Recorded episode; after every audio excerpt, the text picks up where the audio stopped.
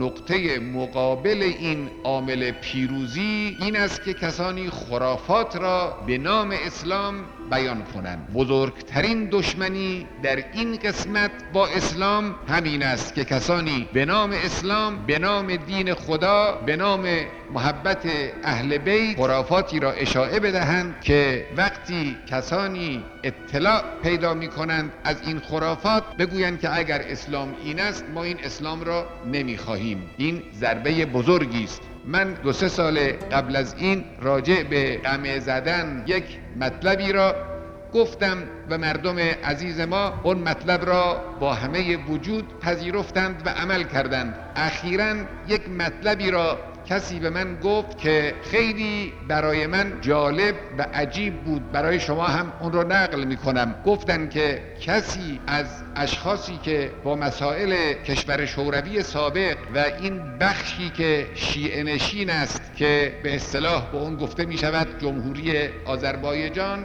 آشنای با مسائل اینجا بود. ایشون گفته بود که اون وقتی که کمونیست ها در آذربایجان منطقه آذربایجان شوروی سابق مسلط شدن همه آثار اسلامی را از اونجا محو کردند مساجد را تبدیل کردند به انبار مثلا سالن های دینی را حسینیه ها را تبدیل کردن به چیزهای دیگر. هیچ نشانه ای از اسلام از دین از تشیع باقی نگذاشتند فقط یک چیز را اجازه دادن و اون قمه زدن بود. رؤسای کمونیستی دستورالعملشون به زیر دستهای خودشون این بود که مسلمان ها حق ندارند نماز بخوانند نماز جماعت بخوانند قرآن بخوانند عزاداری بکنند هیچ کار دینی نباید بکنند اما قمه اجازه دارن بزنن. چرا؟ چون خود قمه زدن برای اونها یک وسیله تبلیغ بود بر ضد دین و بر ضد تشیع.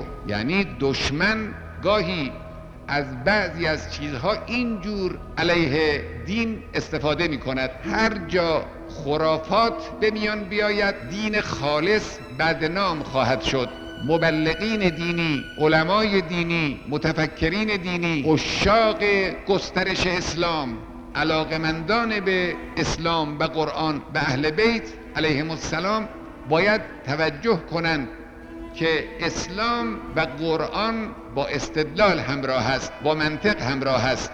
مکتب اهل بیت با منطق و استدلال همراه است. اگر استدلال را از اون جدا کردن به جای استدلال خدای نکرده یک چیزی را وارد کردن که از منطق دور است و جنبه خرافی دارد این درست ضد استدلال عمل خواهد کرد.